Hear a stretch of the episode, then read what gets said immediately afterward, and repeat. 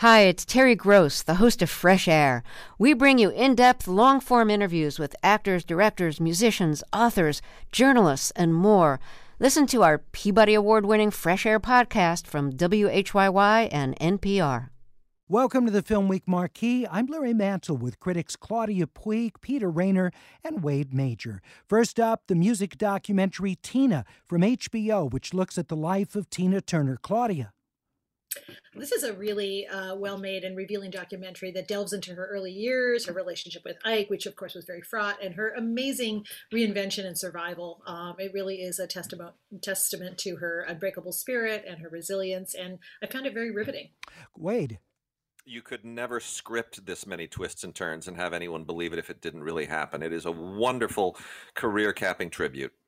Uh, Tina is unrated, uh, directed by Dan Lindsay and TJ Martin. It's on HBO and HBO Max starting next week. The Marijuana Conspiracy, a comedic drama starring Tymika Tafari, Julia Sarah Stone, and Morgan Kohan.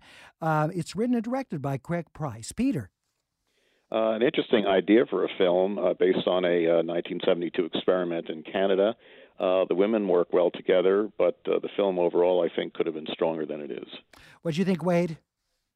Yeah, not so much into the the premise, but the uh, the sisterhood that evolves out of it, I think, is very strong. The performances are good. It overcomes all the other weaknesses. Claudia. Yeah, it's an interesting story, but it felt a little bit amateurish in how it was told, and it's about 20 minutes too long. The Marijuana Conspiracy is unrated. It's at Laemmle's Virtual Cinema. The Spanish thriller The Vault stars Freddie Highmore. It's directed by Jaume Balagueró. Uh, what do you think, Peter? Uh, totally derivative and very entertaining. Wade. Yeah, I'll agree with that. It's a great resume piece for the director to uh, get something big in Hollywood. These are the people who made the REC movies previously. A preposterous premise, but really nicely executed. The Vault's rated R. It's at the Vineland Drive-In in Industry, the Arena Cine Lounge Hollywood, and multiple on-demand platforms.